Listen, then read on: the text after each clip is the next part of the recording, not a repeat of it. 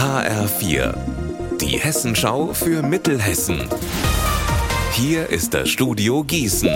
Ich bin Anna-Kathrin Hochstrath. Hallo.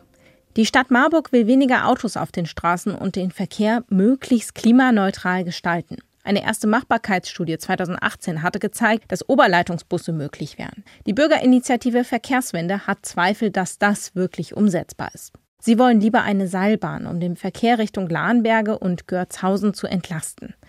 H R vier-Reporterin Anna Spieß, was steckt denn dahinter? Also die Stadt will ja den öffentlichen Nahverkehr massiv ausbauen und ein Baustein davon ist eben B O P, dieser batteriebetriebene Oberleitungsbus. Und die Bürgerinitiative Verkehrswende hält B O P aber für unnötig. Warum?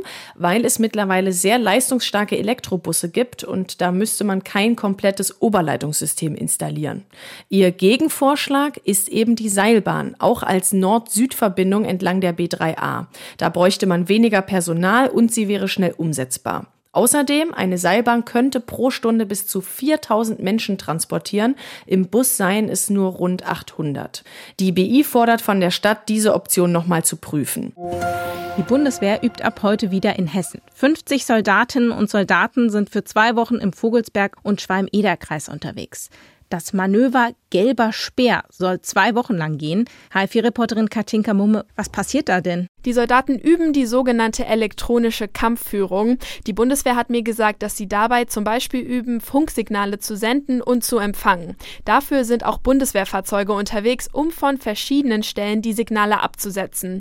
Marschierende Soldaten sind aber in den nächsten zwei Wochen eher nicht zu sehen. Aber die Funksignale können übrigens auch mit normalen Funkgeräten empfangen werden.